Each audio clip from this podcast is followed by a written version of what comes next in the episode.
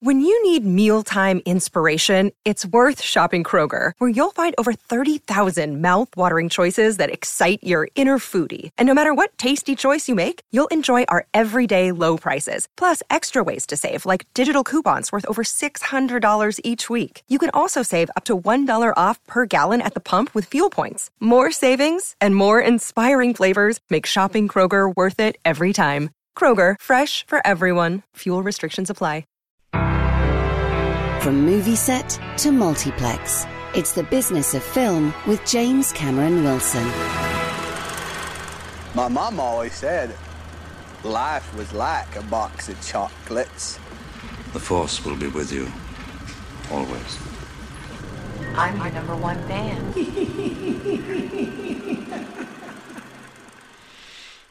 Ooh, my flesh is creeping just to hear that. Uh, it's Simon Rose here. We are going to be talking about the business of film with James Cameron Wilson. So, James, I actually dared to take a holiday last week, so we didn't talk last week. It's been a, fortnight. Has anything happened in my absence? I was in the Peak District. I did think I'd go to the cinema because you several things you've recommended recently I do want to see, but the Peak District is not very well endowed with cinemas. Uh, I would believe that actually. Not that I know the Peak District that well. Interesting. Some of the towns there have little cinemas, um, which tend to show art house thing. N- because of digital, it is now Yes. much easier. The number of places you go where there are small, small cinemas that either didn't exist before or have not existed for many years. I think of having been to Ilkley not lo- long ago, where there was a wonderful cinema. You know, you could have food and drink at the table, and everything it was absolutely absolutely charming. So much a sort of counterblast to the uh, rather soulless multiplexes we're used to in the big cities. Anyway, uh, cinema, I'm sure, has gone on in my absence. Um, Well, indeed. And to recap from last week, uh, the weekend saw a drop of 27% from the previous weekend. However, let's start with good news. In spite of the heat wave, there was a 55.1% increase on the previous weekend. Last frame that we're covering, Hmm. thanks largely to one big new film and a Marvel blockbuster, no less hmm. which over the weekend took 5.8 million pounds. That's an over 9,000 pound average from 635 screens. That's pretty really decent. Good. That's decent for normal times. Well, yeah, and this is just the weekend, Simon. Yeah. So, So yeah, what is it's it? really, really good news. What is the film? Chongzi and the Legend of the Ten Rings. Uh, now, you may remember that on the last show, I reviewed a film called Snake Eyes, G.I. Joe Origins. I For do me, remember. well, the wall to wall combat became more than a little tiring, which was why I was rather dreading the kung fu heavy Shang-Zi and the Legend of the Ten Rings. And I was not disappointed. Another origin story, this time of a martial arts maven from China. It's two and a quarter hours of endless combat and CIG, CGI. The thing everybody is talking about, however, is that it's the first Marvel film out of 25 to feature an Asian superhero. Although, not to be too cynical, I suspect Disney would have liked a bite of the Chinese market, although it has yet to secure a Chinese release. The rumor is that the original Shang-Zi, who first appeared in the comic strip back in 1973, was conceived as the son of Fu Manchu, an Eastern stereotype yes. still unforgiven by many chi- Chinese. So, I mean, Disney were really hoping to sweep up. As you know, uh, China made more money at the box office last year than any other market. Mm. So, anyway, um, but here, Shang Zi is actually the son of Xu Wen Wu, played by Tony Leung, one of the most successful Asian actors in the world, who's been behind a lot of war. Uh, Wen Wu, the character he's playing, has been behind a lot of war crimes and atrocities for the last 1,000 years or so. He has been bestowed with the power of the 10 rings, which he wears as bracelets five on each forearm, which gives him eternal life and unlimited power. But he wants even more.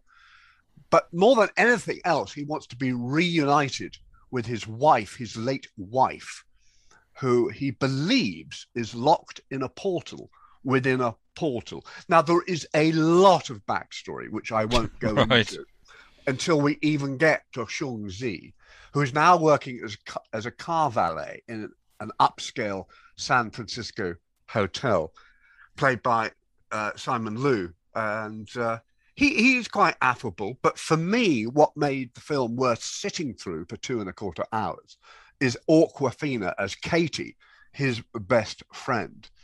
And he he finally he's he's attacked on a bus in San Francisco for a pendant, a jade pendant necklace that he's wearing around his neck.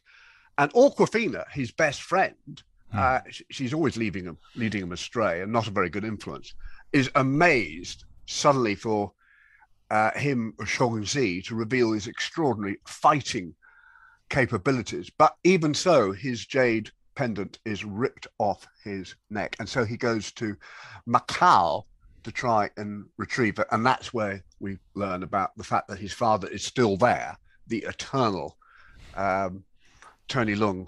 Xu Wen Wu. And so it goes. There are dragons, uh, there are endless fights.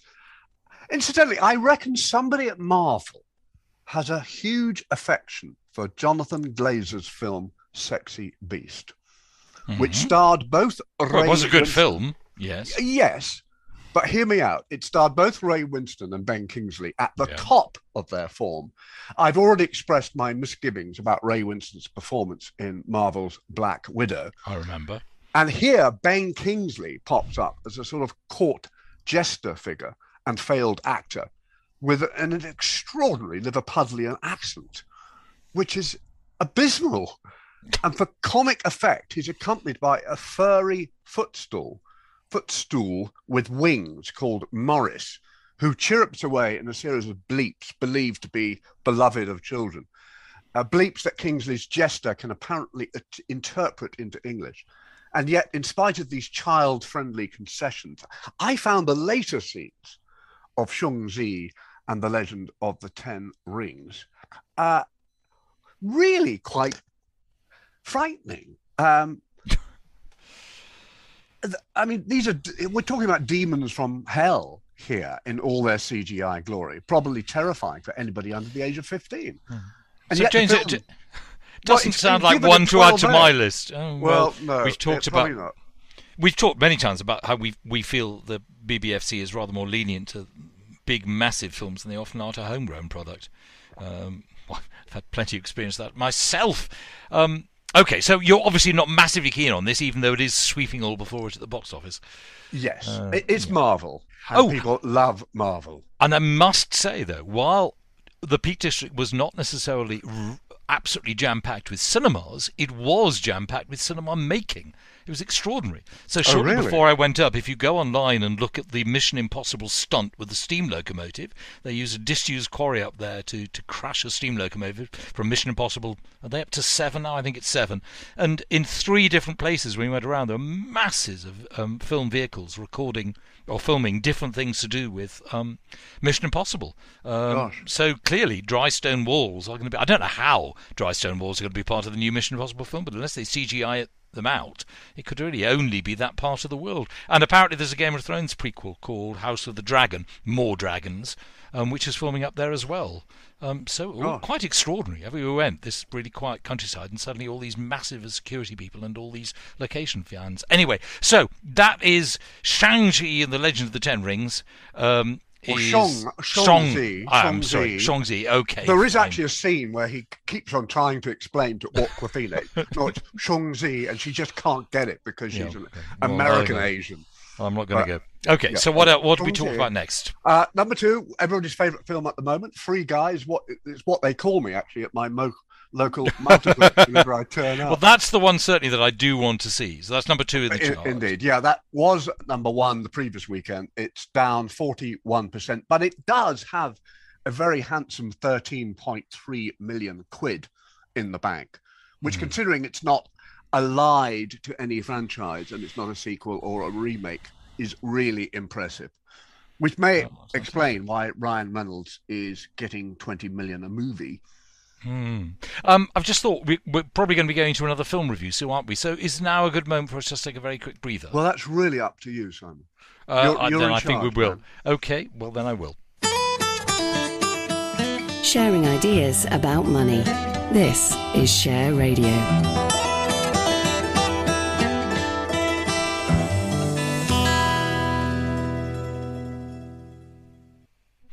Having taken obligatory pause in the middle, James, I can now relax, um, knowing that if the film next review is long, it will not be a problem. So number two is Free Guy. What do we well, have? we on? have to talk about Candyman.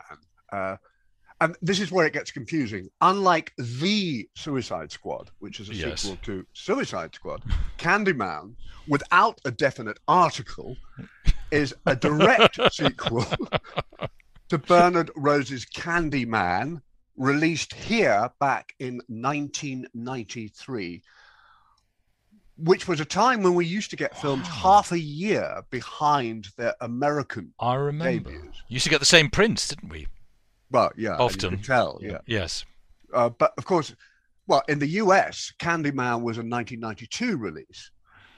Um, Be that as, as it may, in this day of piracy and shifting lockdowns, we have got the new Candyman, directed by Nia Da Costa. Remember that name. Uh, on the same day as the US, August the 27th, when it became the first time that a chart topping film had ever been directed by a woman of color. Not only that, but Nia DaCosta, who is 31, is also the youngest director ever to helm a Marvel blockbuster, namely The Marvels, which opens here November the 11th and stars mm. Brie Larson as Carol Danvers, aka Captain Marvel. All good news for Nia DaCosta, who previously directed the highly acclaimed crime thriller Little Woods, starring Tessa Thompson and Lily James. But back to the new Candyman, about a bogeyman who will come and get you if you stare in the mirror and say his name five times. In the original, Tony Todd had the title role, which was extremely rare for a black actor to take center stage hmm. in a mainstream horror film. That is outside the arena, of course, of blaxploitation. In a way, blaxploitation has a new face, and his name is Jordan Peele, who co-produced and with Nia DaCosta co-wrote the new Candyman hmm. to add to his his goodie tray that obviously also includes Get Out and Us, both superlative examples of the horror genre. Jordan Peele has also directed a third horror film called Nope, due to open next year, Okay. which stars Daniel Kaluuya, the Oscar-winning Daniel Kaluuya, Keke Palmer, and Steven Yeun. And I just can't wait. But back to Candyman. Between you, you and me, I've had it up to here with horror sequels, and I was actually dreading this. But it was the only new release showing at my multiplex, so I found myself duty bound. Mm. And like practically ever, every horror film ever made, Nia DaCosta's Candyman opens with the standard prologue. And I was not impressed. However, as soon as the film skipped to the present day and Nia DaCosta's upside camera gave us a fresh view of Chicago's skyscrapers, I found myself being drawn in. In a nutshell, the film concerns Anthony McCoy, played by Yahya Abdul Mateen II, who you would have seen in the trial of the Chicago Seven, who hmm. plays a cocky visual artist whose girlfriend, Brianna Teyonah Parris, runs an upscale art gallery. When Brianna's brother, Troy, played by Nathan Stewart Jarrett, who happens to be born in London, uh, the actor that is, he relates the macabre tale of Candyman. So Anthony is inspired by the tale. And to fuel his dwindling artistic mojo, he heads off to the housing projects where Candyman was said to roam. While Candyman, the film that is, never entirely sheds its genre trappings, That is, I never really cared for these characters. It Hmm. is nonetheless deeply unsettling, largely because what we don't see than by what we do. It's also a savvy commentary on race, gentrification, and art, things one really doesn't expect to come across in horror films. Mhm. Above all, though, Nia DaCosta reveals an extraordinary eye. And in her, in its own way, really, her Candyman is another modern horror classic. And it's this blaxploitation. Re- I mean, the, of course, I keep on banging on about Antebellum, which is another terrific Yes. one. And of course, Get Out, Us, and and now this, and uh, an English example would be His House, which you can now see on Netflix. An interesting companion piece to Candyman is Sweet Girl, if you get it, Candyman, Sweet Girl, which was released on Netflix around the same time. Well, maybe a week earlier, but I, I may have time, or I may Well, talk about that uh, you know, briefly afterwards. I mean, as you know, I, uh, horror is not my favourite genre, but of course you made me see Get Out, and it was an absolutely superb film. But I'm still too nervous to see Us. Um, where do we go now? Okay, well, let's nip down the chart. At number four, we've got Paw Patrol, the movie, which was at number three, down 17%. So the kids, well, a lot of children still haven't gone back to school. Number five, Jungle Cruise, which was holding really strongly at number five, which of course is the African Queen with bigger muscles and special effects, with a total of 11.8 million pounds, down 34%. The Suicide Squad at number six was at number six, holding very strong, madly inventive, witty, gory, and above all, entertaining sequel to the disappointing Suicide Squad of 2016. And Margot Robbie and Idris Elba rock. Uh, seven, we've got the animated Croods 2, A New Age, Nicolas Cage as a Neanderthal. What can I say? Number eight, Space Jam, A New Legacy, down 30%. Was at number eight, still at number eight. I wish it dropped off the chart entirely. What a mess of a film. Number nine, People Just Do Nothing Big in Japan, down two spots, down 49% in box office takings. We have a new film at number 10, Rise of the Foot Soldier, Origins, another hmm. Origins film with a site average of 506 quid, all about how a gang of unsavory thugs got their act together in the Essex underworld with supporting muscle supplied by Craig Fairbrass, Keith Allen, Vinnie Jones, and Michelle Collins. So it gives you an uh, uh, idea of the type of caliber of this film. What I was going to say is quite a few names that one hasn't heard for a little while. okay, Uh, bizarre, bizarre. Uh, and have you seen that yet? Oh, uh, Simon? Uh, no, it hasn't come near me. Oh, okay. but very few. I mean, there only seems to have been one new film opening at my multiplex a week because they've got all these films which they're now holding over and they're making money. So there's no point in buying into uh, more than one new film. But however, I did something very unusual last week. I walked into a charity shop, picked up a mm. copy of Ruby Sparks, and watched it that night. I always felt that Ruby Sparks was my kind of film, as it's about a writer who falls in love, something both you and I, I expect, can identify with. In this case, it's Paul Dano, who plays a golden boy who wrote the great American novel at the age of 19 and spent the next 10 years wrestling with writer's block. He's then told by his therapist, therapist played by Elliot Gould, on excellent form, I should add, to take on a, a writing assignment and try writing something bad. This isn't a new film, is? I've seen this, I think, yes. Well, uh, yes, Yes, as I say, yes, I, I, yes. I picked it up in a charity shop. Oh, I was splendid. just desperate for something, and I've heard good things about it, pro- probably from you. I, I remember it being good. uh, God, gosh, there's another. There was another film about writers that was also quite clever earlier than that. Um, oh, God, it's going to come in a minute. Um, Stranger Than Fiction thank you very much indeed. Yes, with Will Ferrell. yes, yes. So I Yeah, do yeah, tend it, to like. It did remand me of that. Yeah. Yeah, yeah. We, I didn't think Ruby Sparks was quite as good, but it was very, from what I remember, very enjoyable. Paul Dano, wasn't it? Is that here? Paul Dano, it? yeah, Dano, yeah, yeah. yes, So, inspired by a dream, his Calvin starts bashing out the second novel that Elliot Gould, his therapist, says, write something bad because he hadn't been able to write anything for 10 years. And now he's 29. And uh, he bashes out the second novel about a 26 year old painter called Ruby Sparks from Dayton, Ohio, who loves a young writer with writer's block. When Calvin finds Ruby downstairs in his kitchen for real, he knows that he's going mad until she casts her charm over him and his brother and his mother and his friends. The film is actually scripted by Zoe Kazan, who plays Ruby. And it does rather paint itself into a corner while making perceptive statements on love, writing, and the status quo.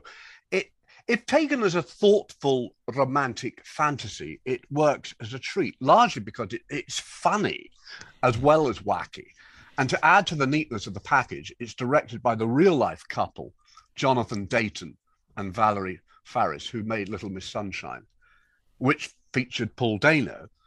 And a year later, Dano met his life partner, Zoe Kazan, who wrote Oh, Ruby Spark. that. Oh, yeah. right. In fact, it's all terribly incestuous. Kazan's own mother, Robin Swicord, was credited with writing the screen story to The Curious Case of Benjamin Button, which was based on a short story by F. Scott Fitzgerald, after whom Calvin in Ruby Sparks names his dog. Anyway, in spite of that, a Ruby Sparks is essentially it's a romantic fantasy. It has some very subtle touches that makes it feel quite real in spite of that. Uh, and on at least three occasions, characters ask for a line of dialogue to be repeated, which you don't often hear. But that is just like in real life. Mm-hmm. In fact, when Elliot Gould, as the therapist, asks Calvin to speak up, it made me think that there's a great film to be made about a therapist who's hard of hearing. there are also sharp supporting turns from Steve Coogan and Alia Shawkat, along with stellar support from Antonio Banderas and Annette Bening. Above all, though, it reveals the possibility of what cinema is capable of. Now, I know we're about to run out of time, and I did mention Sweet Thing, which I thought was a nice um, titular companion piece to Candy Man. It is on Netflix. And Is it the same genre? Uh, uh, that's horror, like Candyman, Sweet Sweet. no, Thing, it's an it- action thriller. Oh Uh, right, sorry. I thought it was no, actually no, no. trying to get in ahead of Candyman at the box office. No, no. It stars Jason Momoa as an exceptionally big man with exceptionally long hair. And it all starts quite well, I thought, with edgy camera work and a persuasive score from the Oscar winning Nottingham born Steven Price.